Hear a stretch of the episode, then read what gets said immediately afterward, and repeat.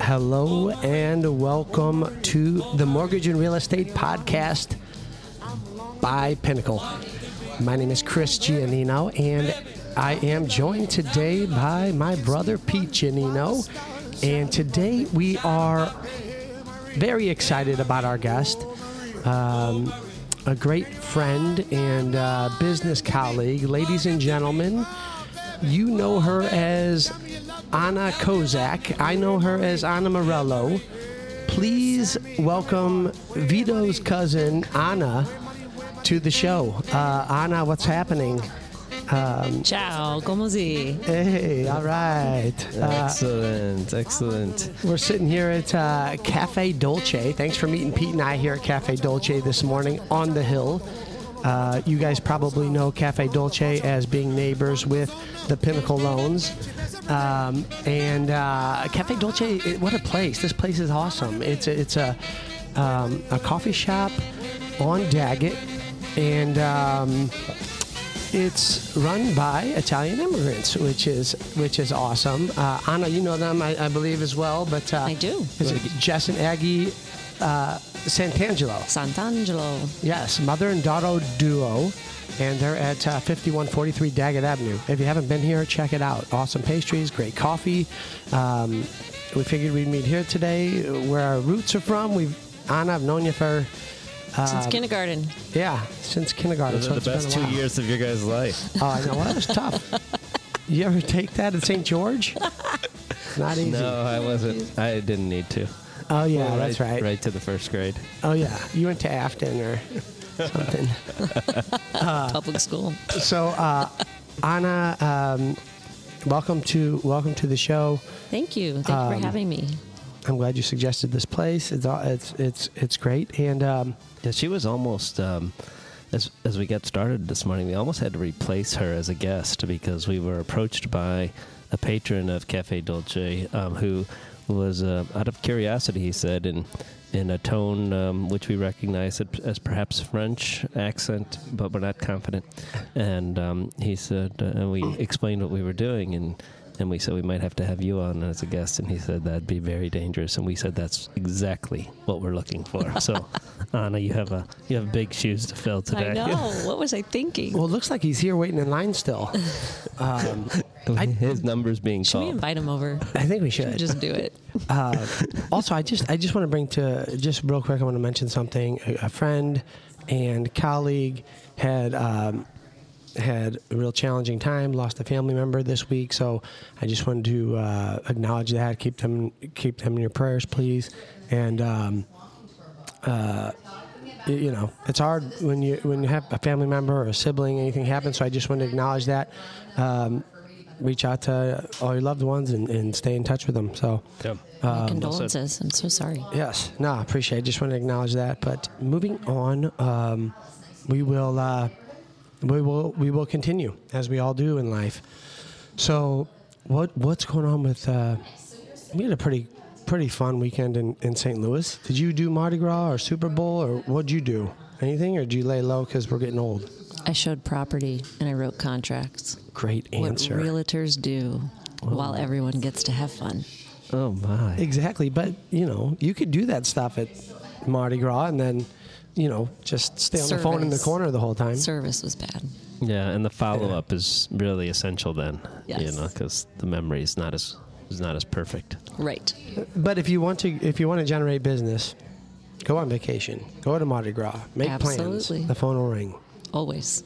So yeah, you're at Berkshire Hathaway, you know you've been successful in everything that you've touched. Boy. You have, though. I mean, you're a people person, and you know how to get the job done. Your roots, I'm Italian. You are. I mean, well, based on that, let's just jump into that. So, like, you are my family, and your family, and Pete's family as well. Yeah, we have very similar families. Yeah. We come from the same place in Sicily. I know. I didn't realize this. Yes. That's awesome. Our great-grandmother came over from Sicily, Augusta, and your parents did. Yep. Well, my mother is from the town called Augusta, which is a peninsula on the east coast of Sicily, and then my father's, the mountain range, a town called Melilli, which is part of the, I guess you'd call it, county of Siracusa. So, and look at me, I'm talking with my hands. I don't even know how to not do it. Yeah, we wish people could see you right now. I didn't realize it. Yeah. Oh, goodness. Well, and I, like I mentioned on the introduction, I met you through my good friend Vito Passanisi, and you were always Vito's cousin Anna. And your mom was Zia. Yep. And that's just how it went. But and Zia means aunt. And it's interesting because most Americans will call their aunt, like Aunt Kelly, Aunt, you know, Amy, and we just call them Zia. Like, they're supposed to know which one we're talking to when there's a whole room of them. You might get a lot of responses, right, depending where you are. Maybe that's why it's so loud at those events. Right. You say Zia, and 6 people respond. Now, do you know Uncle Frank? Did you know Uncle Frank, or was that on Umberto's side? That was on Sia Sandino's side. Oh. That was Sandino's only sister, Narina's husband, Frank. Oh, he was amazing. He would pick, it was, well, everybody, most of the people, but he never didn't have a cigarette. And that's right. He was Uncle Buck and Danny DeVito, like, combined. Good memory. He would pick Vito and I up from soccer practice, and it was a trip, man. Vito and I loved when Uncle Frank came, and I know that's, you know, that's a vague statement when you say Uncle Frank in an Italian family, much like using the word Zia, I guess. But the roots go back. So, I mean, you know, being from Sicily, especially your parents. We're not talking about your grandparents or parents. I mean, tell us a little bit about that. Like, how did that happen? What brought them to the United States? And I mean, when you do that, you're coming over with nothing. You're starting from scratch. You literally have nothing except a couple bags. Was that the case with them? And how did that go? Okay. Well, they both have their own story, right? Because they didn't know each other here. They came separately. My mom is one of 7. My dad's one of 7. I'll share my dad's story first. His dad owned lots of land. He was a farmer. Dad always tells stories about building the wall. I mean, it's so interesting because the kids started working so early then, you know? I mean, that's why they had kids, to put them to work. And that's what I tell my wife constantly. I'm like, why are you asking me to do it? What do we have these kids for? Exactly. And so my grandfather was told that he was going to be able to come to America, and everything was all ready to go. So he's selling the land, which was his livelihood. And then they put the kibosh on it, and he had to wait 2 more years. So they were, like, living off scraps. And then they got the news on New Year's Day that they were coming 2 years later, and then they came on the boat on Valentine's is when he arrived. So he just had his, I think it's in my phone, I don't know what anniversary it is, 50-something years. So his family immigrated and came to Connecticut, a small town called Middletown in Connecticut. And ironically, my mother has an aunt who had 17 children. They got lots of work done. Yeah. She was busy. Yeah. And 2 of those 17 children ended up in Middletown, Connecticut. And I say that for the connection. So my mother, unfortunately, her father passed away when she was little, 13 years old. And her oldest brother was 20 years older than her. He had already been married, starting his life. So was her second and third oldest brother. And so Umberto, which is Vito's dad that you know very well, and my Tianella, my tia Guichetina, and my mom were the last ones underneath the roof. They had a little cigarette shop, and they, my oldest uncle had married a woman whose family was here, and they realized life was better, and he said, Mom, you gotta come. But she's like, but the kids, what am I gonna do? And so my grandmother had to come to the United States, live here for 2 years to gain citizenship. She left her 4 youngest children to be raised by siblings, and they ran the coffee shop, or the cigarette shop, by themselves.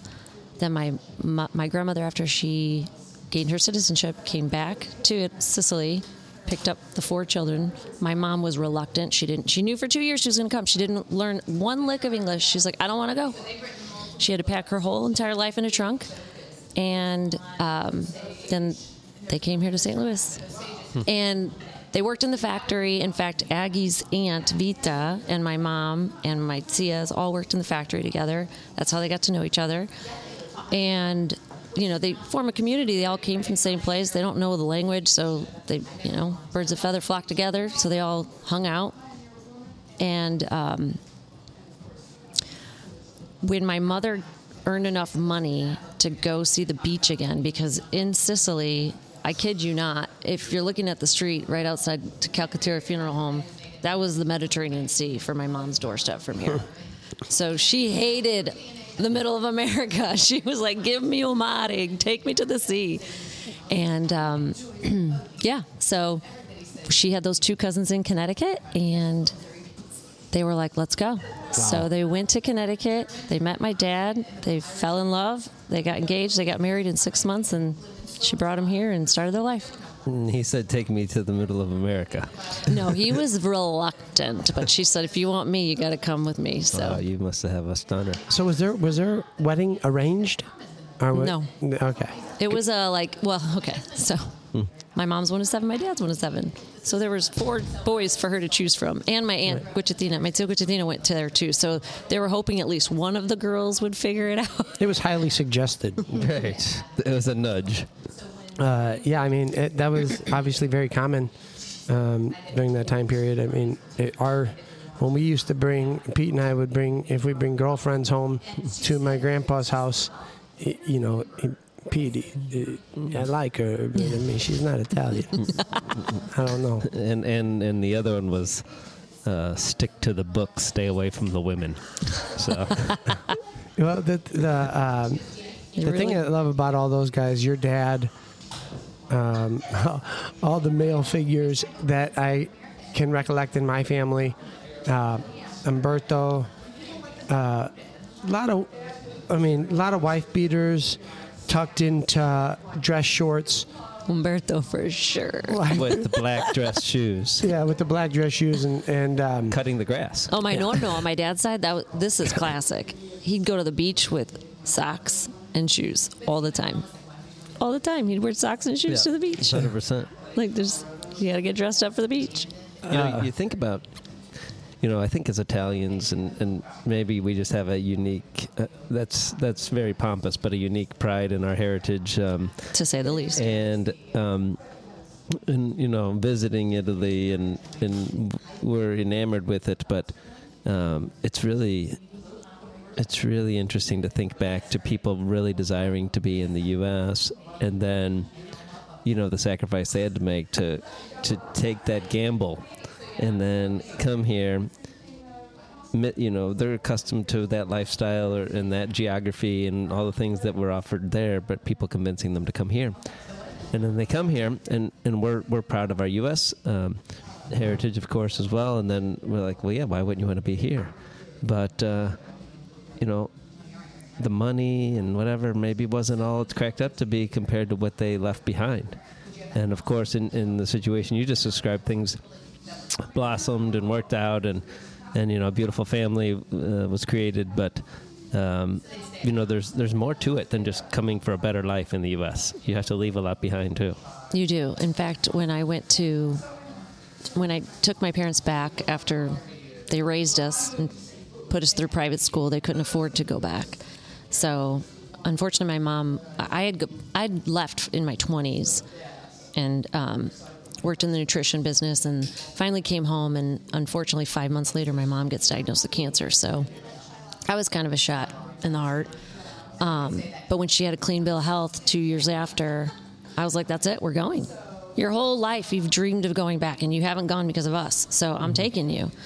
So I take her, and I meet my cousin Andrea. I think this is maybe the third time I've met him, because he's come to America, and he goes, Americans, you live to work. Us, we work to live.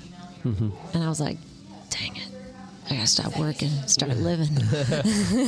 No, that's a great recognition. That's why you better do something you love. Yeah. You know.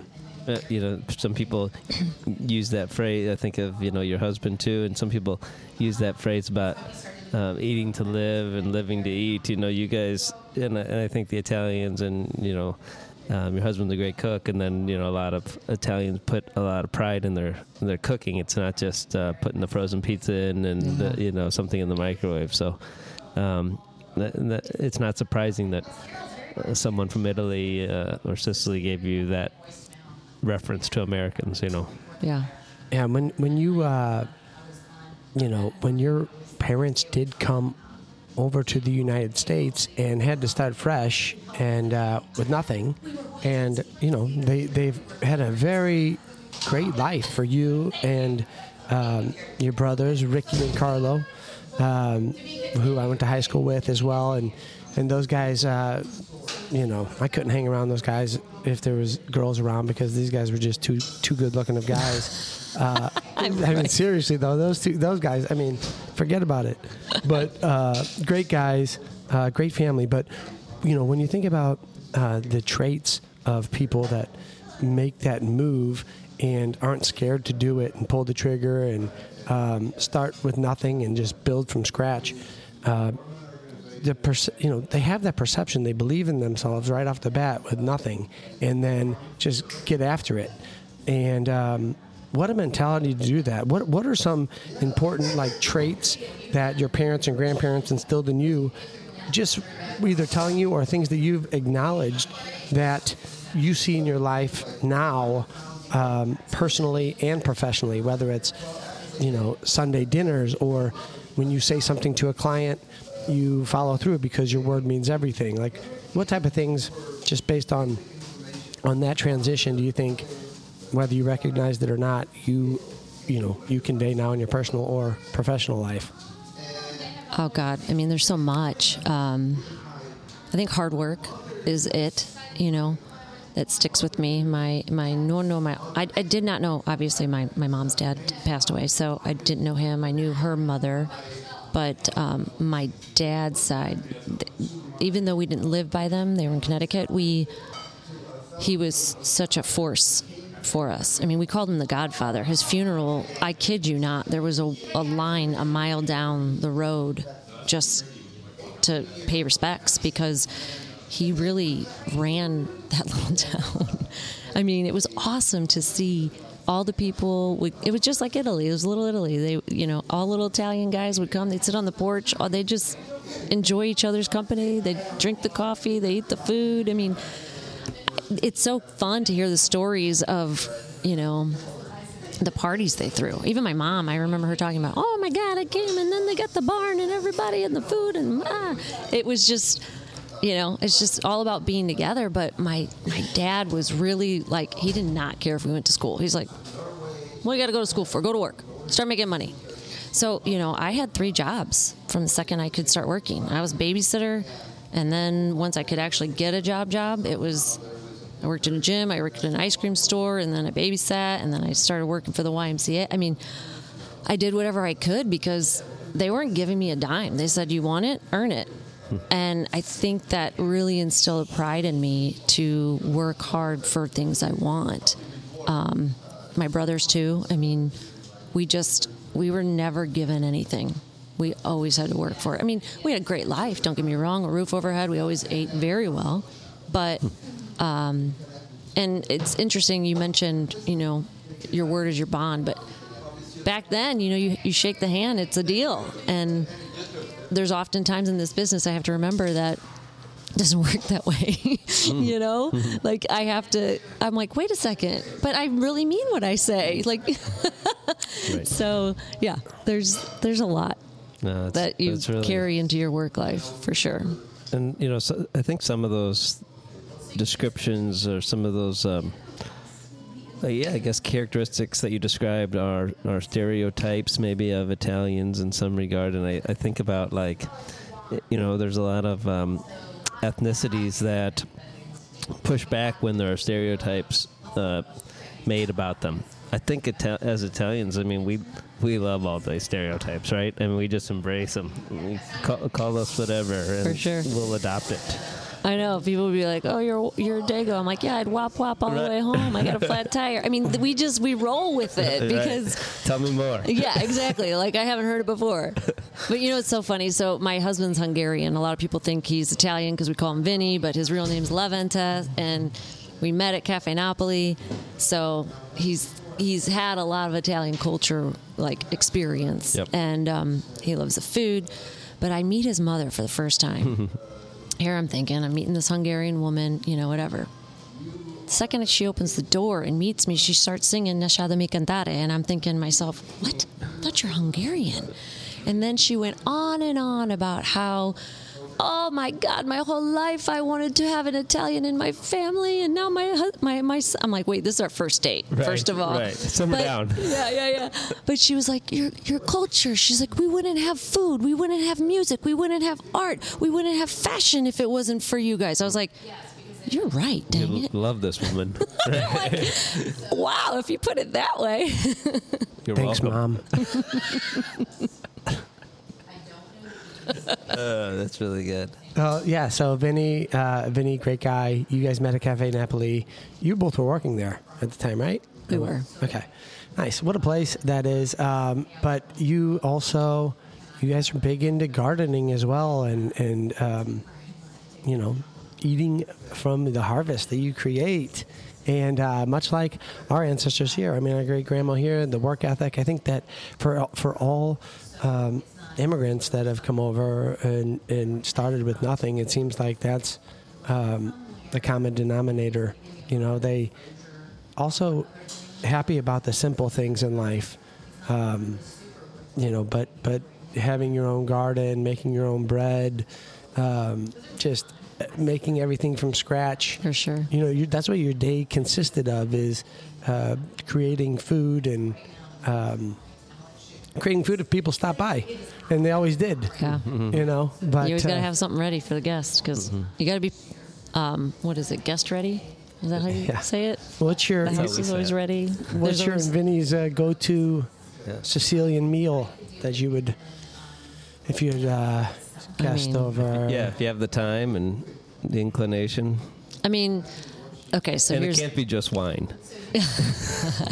That is my doormat. Make sure you put wine. Yeah, you know, the sugo sauce is always the go-to. I mean, everybody loves pasta.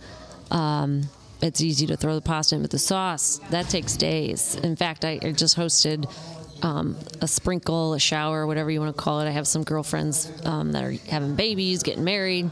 I said, let's, you know, come over, let's get ready. And they're like, don't cook. I'm like... What do you mean don't cook? That's like an insult to me. Well, then don't come over. I'm thinking to myself, we don't order the food. We make the food. But, you know, I went across the street to Di Gregorio's. I had to get the veal shanks. I had to get the zazitza. I had to get the goods. And I can smell that's one day of shopping. And then the next day you got to put the sauce together. And then the next day, you know, you got to let the sauce marinate. Everything's got to... come together and you got to complain about things along the way too throughout the day. Yeah. What are you doing? Set this over there. You're doing it wrong. You throw a shoe or a spoon, the wooden spoon. What's wrong with you? Get out of the kitchen. I got it. Okay, so that's a funny story. So my mother never wanted me in the kitchen. Get out of my kitchen.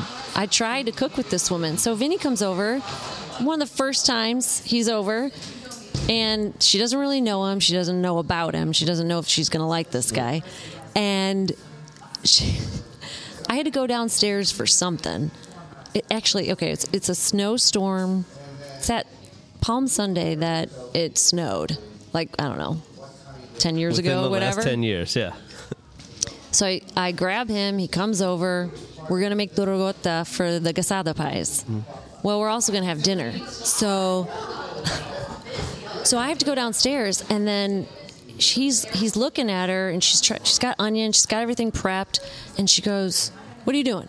He goes, "Well, you've got onions." He goes, "What do you want them, julienned or do you want them diced?" And she goes, "I'm like, yes, that julienne. What is this julienne? What does that mean?" She's like, "You want them long or do you want them chopped?" She goes, "Small."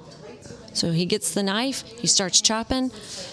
I turn the corner, and he's got an apron on, and I'm thinking to myself, "Are you kidding me?" My whole life I wanted to cook in the kitchen with you. You don't even know this guy, and he gets the apron? What the hell is this? He's welcome anytime. And I got to tell you, you know, Vinny is a great, great cook. I really think people come over just because they want to eat. Do you blame them, though? Whatever, yeah, whatever. So we have our cousins from Italy. They get married. They do their honeymoon in America. They go to Vegas, but then they got to come see the family. Umberto and Sandina are hosting. The whole family comes over. Who gets to take... Who do they ask to make the pasta?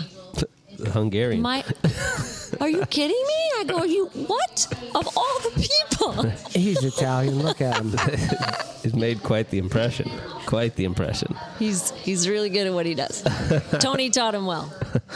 That's or amazing. I should say Fortunato. Fortunato's in the kitchen at Napoli. English only, please. That's a name. Hey, Spade.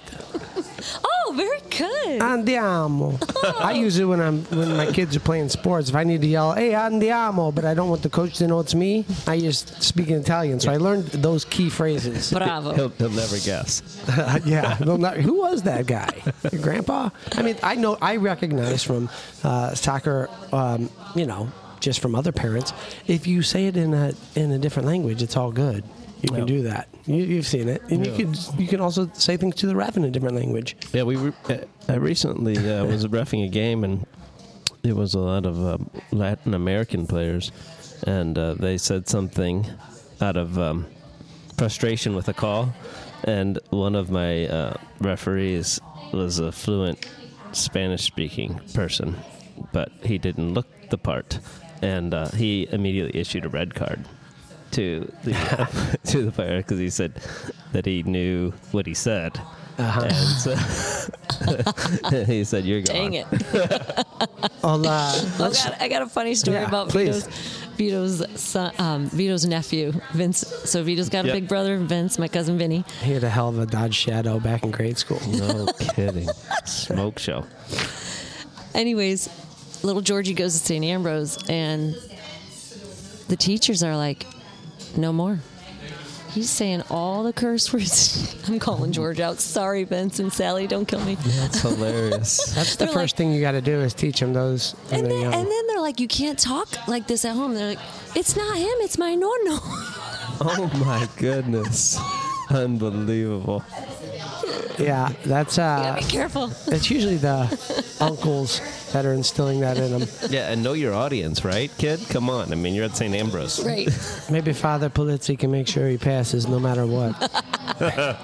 All right, so let's change gears a little bit. A couple years ago, you had a hip replacement. And, I did.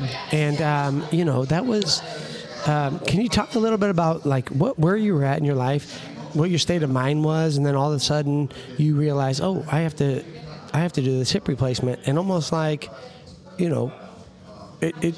your mentality was at before, and then how did you approach that? Because there's probably a time frame during that where you're like, I mean, am I ever going to be able to feel normal again, or how is this going to work, or how am I going to juggle my work and this and that? I mean, so where were you at when that took place? How long ago was that, and where are you at now?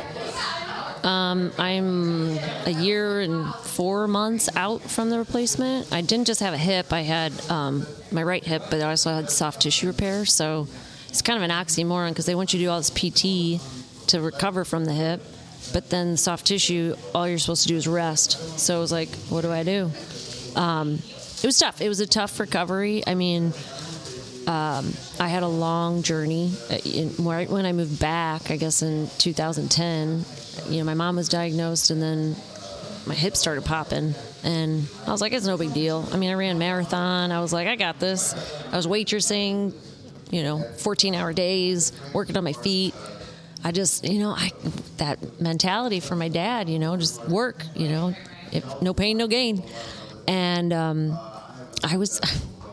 bless my body. I was born deformed. I have really severe scoliosis, and they never caught the hip dysplasia because as a female, they cover your hips when they do this, the x-rays for the scoliosis. So they missed it. Should have diagnosed it at birth. So I was getting misdiagnosed, and it just, like I said, doing everything on it and ruining it to the point of tearing ligaments and tendons. So it's pretty bad, I guess, the doc said. But, you know, it was crazy because I got into real estate. I had a couple friends, wink, wink, that kept telling me, hey, you should do this. Thank you, Chris Gianino. You must have a high pain tolerance. A high pain tolerance. Not because of the hip, I mean, because of real estate. Yeah, just listening to Chris all the time. No, yeah, continue. So no, yeah, I mean, I don't know. I mean, I don't know what you want me to tell about it. It just, you know, I got into real estate. I had a lot of people that, you know, after my mom passed away, I wasn't really sure what I wanted to do, but I had a lot of people in my ear saying you should do real estate. And I thought to myself, I really do love homes. I really do like it, but gosh, I don't want to work nights and weekends anymore. And I actually tried getting jobs, but I'm unhireable. I found that sometimes there's bosses. Yeah, bosses. Yeah, you don't mesh well with them, maybe. Yeah, you know, I don't know what it is. Yeah, I don't know. Either way, I get my license. I'm ready to quit after my first deal. I mean, my first deal was funny. It lasted a long time. I was going to City of Kirkwood meetings. I had to meet the neighbor, get her to pay for part of her driveway. I mean, the things we do, I think it's funny how a lot of people say, I don't need a realtor. And I'm like, okay, sure. I mean, I'm not here because... like, I really do want to service you. You know what I mean? Anyways, long story short is I'm bebopping in real estate, and the hip's just really screaming at me. And business is rocking. I had my best year ever. And they're like, okay, you got to do this. And I'm like, how am I going to do this? Because I can't show property, and I'm buyer heavy, and I got to get out there, so... it's hard. It's hard to take a vacation. It's hard to take a break because, you know, you're not just a real estate agent. You're doing the marketing. You're negotiating. You sometimes need to, like, know about electric and plumbing and all the things that go with a house. And if you want to do a good job, you really need to know those things. I take pride in what I do, and I had to ask other colleagues to help me out. I said, look, I've got 9 deals, and I'm going to be under the knife. Like, I'm going to give 3 to you, I'm going to give 2 to you, and I'm going to give, you know, and then anybody else who, you know, wants to help me out, can you, you know, take my other buyers that are wanting to find something? And it's a lot of trust that you got to, you know, help each other out in this business because we're by ourselves. We don't have, unless you're on a team, unless you're partnered with somebody, so yeah, and I thought they told me I'd be recovered in 3 months, and that's a funny joke. A month later, after my hip replacement, Vinny got his knee done. We were a hot mess. I mean, it was a long year, but you know what? It what doesn't kill you makes you stronger. I will say, it really mentally kind of put me in a funk, and I just went back to the basics. I was real big in personal growth in my 20s. Think and Grow Rich was my jam. I love Earl Nightingale, The Strangest Secret. I was like, wait a second, Anna. He's the best. That's the best. I found Earl Nightingale stuff. You don't find too many people who know about it. Right. But like, learn. Get yourself out there and start. I just love the classics, you know, because I think everyone's just trying to duplicate it right now. And for me, it's like, it's there. We don't need it. It's undeniable all there. Truths. You can't deny the truths that are in there. That's it. It's like whenever you get in, and we've all been there. We've all get in those funks, or, you know, we have a routine that we're not doing anymore. Now our routine is something else. And, you know, maybe we just want to go down that path for a minute, or who knows. But when you consciously put information, either by reading or listening or watching, into your mind that gives you a positive perspective, then, you know, if you can do it a few days in a row, you have momentum, and once you have momentum built, then it's much easier to continue. That flywheel just keeps going all automatically by itself. But you got to get started with it. I mean, exercise goes along with that. For sure. I would say so. Think and Grow Rich, that was a good one for you. Earl Nightingale, unbelievable content. Earl Nightingale, The Wish Fulfilled. Great stuff for anybody to check out that's listening to this. And now you're how long did you say since your surgery? A year and a half out, or yeah, pretty much. And now how are things going? You feeling much stronger? Obviously, I actually have an old college roommate who is phenomenal, Natalie. She did OT and then decided to spin off and do personal training. She worked in CrossFit gyms and then kind of had a aha moment on, wait a second, we're seeing a lot of the same injuries. So she dug a little deeper and she realized there's certain ways to do certain exercises. So she's really cognitive, and I really needed somebody who understand a different body. I mean, I'm severely crooked. Like, it's really a lot of people. I mean, nobody would ever say that though by looking at you, right? But I know if they look at your X-rays, maybe different. Yeah, 47% curve on the top and 32 on the bottom. So I'm a backwards. A Z, basically. Sounds like a rap song. Yeah. So, you know, and that's the thing is, like, I've always had to work hard, like, just even to stand up straight. It's so silly, but maybe that's just where it comes from. I don't know. But she's really been instrumental in my recovery, gaining strength. I had a ton of muscle atrophy. And it's just, I will tell you, we take for granted so much, especially in America, but like I couldn't walk like that. When that gets taken away from you, when something so essential gets taken away from you, you have those aha moments and you just think of life like it is truly a blessing and like a gift, and you wake up every day and you're grateful. I mean, I started doing a gratitude journal every morning. Got that one from one of my mentors, and I think that's been huge. Instead of being the victim, instead of saying woe is me or like dang it, like when's it gonna get better, I was like, all right, today's better. We had a little bit more movement, we're getting a little more strength. You know, you gotta pick yourself up because it's up to you at the end of the day. Yeah. And by the way, anybody who would see you out and about would never, ever think you had a hip replacement, would never even think you're in any type of pain or anything like that, which is amazing. It's like sometimes you don't even know you're in pain until you don't have it anymore. And then, you know, you find out like, oh, wow, okay.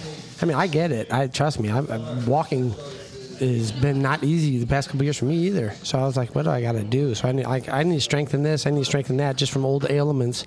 Sure. And once you start taking action, you know, you do see progress and things change for you. So, and I think you hit that too, you know, because we can think all day long, but the action, it's like the doing, you know, like so many people want to just meditate. It's like, okay, but you got to put it into action. You got to take the stuff and you got to use it. You hit a point and you're like, okay, well that's messed up. That can't be me. I need to do something immediately to rectify that. So it's kind of like the people who pack up the trunks and go overseas. Yeah. And work in the factories to try to make things better, right? I mean, they just said, I got to take action. Speaking of trunks, you know, there's got to be a lot of trunks lying around in this country for people that just pack. I have grandmas. I have a trunk. We have the trunk. I mean, shit, these trunks are everywhere. I want to get rid of it. No, it's a reminder. No, we had it remade in the one at our house, and it's like on display essentially. You know. Yeah, I mean that is history. It's very heavy though. I had to get a blanket out of it today, and. I was afraid that the lid was going to fall and snap my finger. Oh, no. It's so heavy. What about, all right, so let's say we shift over into real estate. I mean, we're sitting here in February, the middle of February, 2024. And, you know, for us, we recognize, you know, once you get through New Year's, it's like, okay, let's see if this market, what's going on here. We're where do you see, what are you experiencing with your clients that are either buying or selling at this point in the year, and what's your projection for the summer? I'm kind of over everyone telling us how it's going to be. You know, in 2020, we had so many, obviously the fear of everything was instilled in us because of dang COVID, and prices went crazy, and everyone's like, I'm just going to wait because they got to come down, and they're saying they're going to come down. I'm like, okay, well, I'll just keep working because they're not, and I got to pay the bills. And it's just, I don't like the noise. I just cancel it. I don't, you know, I'm just one that just puts my head down, goes to work.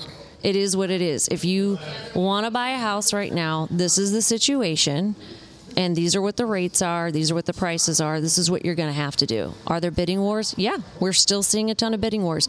Now, are there houses that are sitting? Yep, there sure are. So what's going on with that house, though? Are you sure you want that house? I mean, it's a lot of hand-holding. It's a lot of just coaching people on the expectations of the market today. Everyone keeps saying, oh, in a normal market. I honestly think this is the new norm. I mean, it's been 4 years, kids. 4 years, and we keep saying it's going to go back to normal. Okay, when it does, great. But until then, this is the norm of now, so let's deal with what's at hand, and let's go to work with what we've got. Because there's always going to be somebody who's downsizing. There's always going to be somebody who's having a baby, who's getting divorced. I mean, what do they have, the 5Ds? Now there's the 7Ds of why real estate's always going to sell. I mean, if you want to buy a house, you're going to buy a house, right? But I always tell my clients, I go, it's not a shirt. You can't return it. So you got to really like it because you're going to have to pay over. You're going to have to waive a lot of stuff and say, oh, I'm okay with the plumbing that leaks because I'm going to have to fix that even though I already paid extra for it. Mm-hmm. But that's why I want them to love the home when they're making that choice to write a contract, because it's a big decision. So big time. And you also, you know, you got to work with people that are ready to pull the trigger. Otherwise, in this market, there's no sense. You got to work. I mean, yeah, you could look at houses and whatnot, but if you're gonna go around looking at houses, you should make sure you're in a position to pull the trigger. I mean, you're talking about a new norm and what was regular and what was not regular. I mean, it's always something. You know, at one point it was it was a foreclosure market. Right. At one point, it was rates were low. At one point, rates were high. You recognize nobody's ever saying, I'm going to wait for rates to be normal. There is no. They were low. Right? Yeah. They were below normal. Yeah. So it's not a normal. My dad bought his first house at 17%. Like, the rates right now are really low compared to that, right? Yep. Yeah, you use a Visa card at 22%, but you won't buy a home at 7%. Yeah. Well, and bingo. You know, the bottom line is it's different than you're buying a stock or you're buying a treasury bond or something like that. You're buying shelter for you and your family, and you know you're picking a place to live. So absolutely, that's the whole thing. So for somebody, I mean, what I've noticed about you is you're very good at getting clients, finding what they're looking for, and then executing by getting them into the house and getting an accepted contract, which is hard to do in this market. Some people are able to do it, and some people aren't. And some people will spin their wheels all day long with people that aren't really serious buyers. Sure. Is there something you do to qualify the prospects to make sure they are qualified buyers? I know you work with buyers and sellers. And you can speak to either one of those, but, you know, I mean, do you have that conversation up front? Like, hey, here's what's going to happen. You're going to miss out on 5 houses, or don't be surprised if you write an offer on the first one I show you, because I'm going to show you the best one first. Or if you're going to write an offer, you're going to probably be going over asking price. And asking prices doesn't mean that's what the value is. Asking price is a strategic marketing technique used by listing agents to what's going to work best to sell the house. It 100%. Could be low, it could be high, it could be whatever, but don't get caught up on it. Do you 100%. Want the house or not?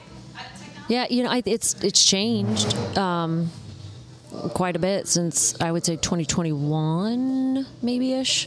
You know, then I would be like, because everyone would say, oh my God, you got to go $10,000 over, $50,000 over. Well, depends on the price of the house. So I started using percentages. I just went into like, you know, you got to figure 10% over list price. So a lot of times I wouldn't even show houses that were 10% below or over their pre-approval, because what's the point? Mm-hmm. You're going to have to go over. I don't want to give you a piece of candy that mommy and daddy don't want you to eat. Yep. You know what I mean? The biggest thing is you don't want to disappoint. So I give the expectations of what is going to happen, because I honestly feel like I'm just really real with my people.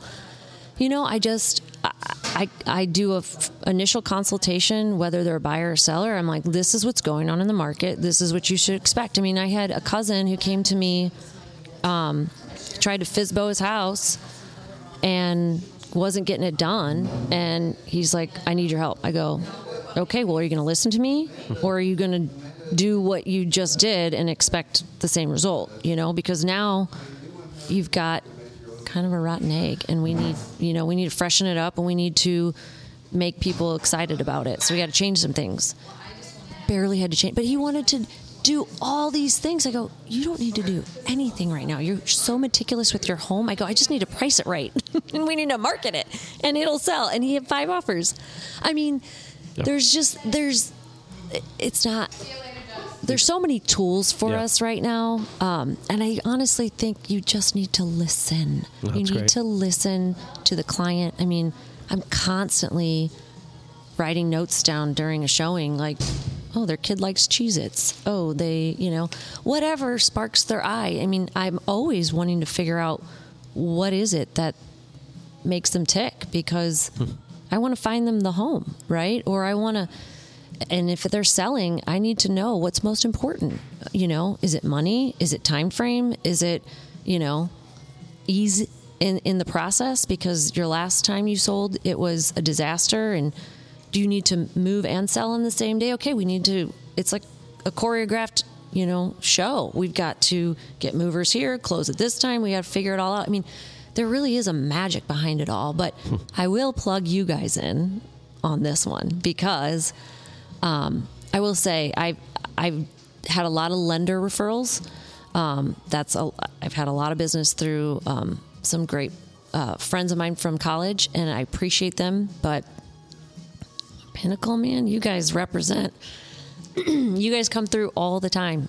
Your rates are awesome. Your time frame is incredible. So thank you very much. But anytime I meet a new buyer, you guys are my first go-to, because I feel confident that you will get the job done.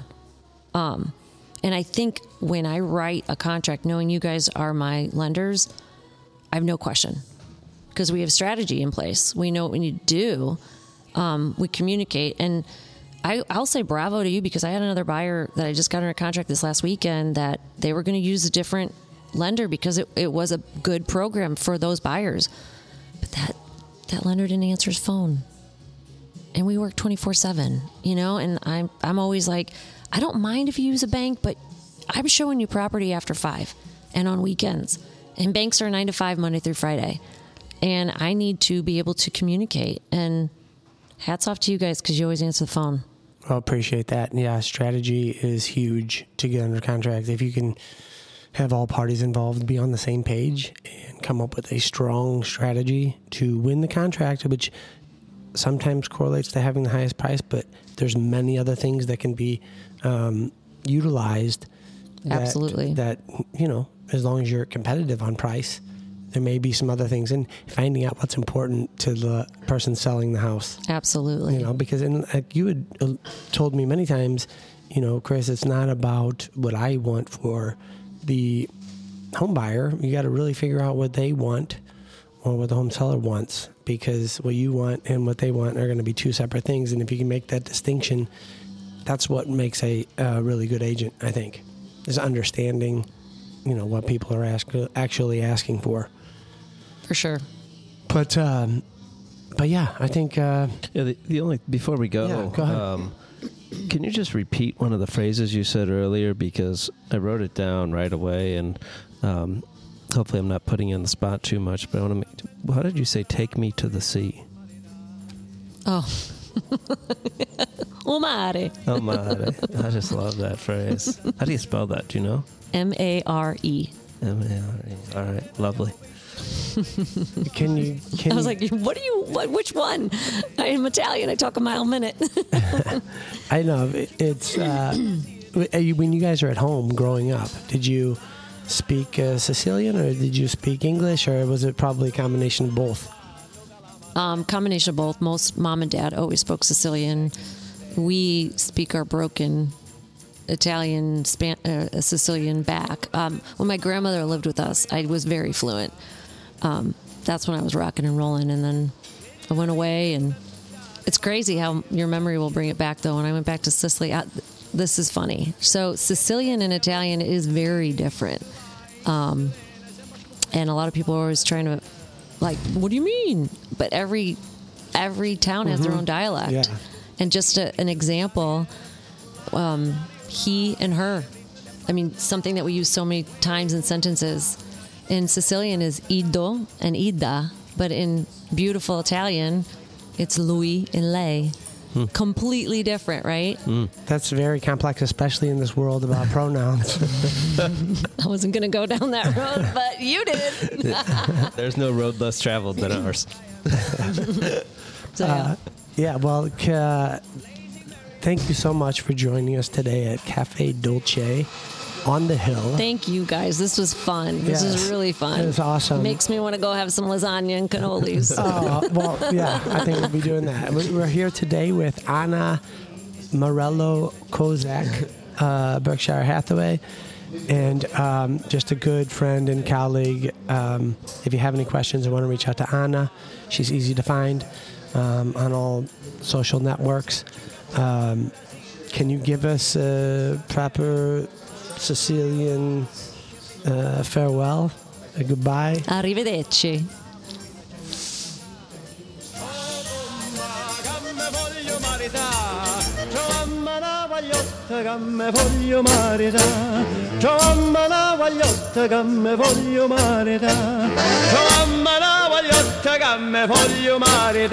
Hey!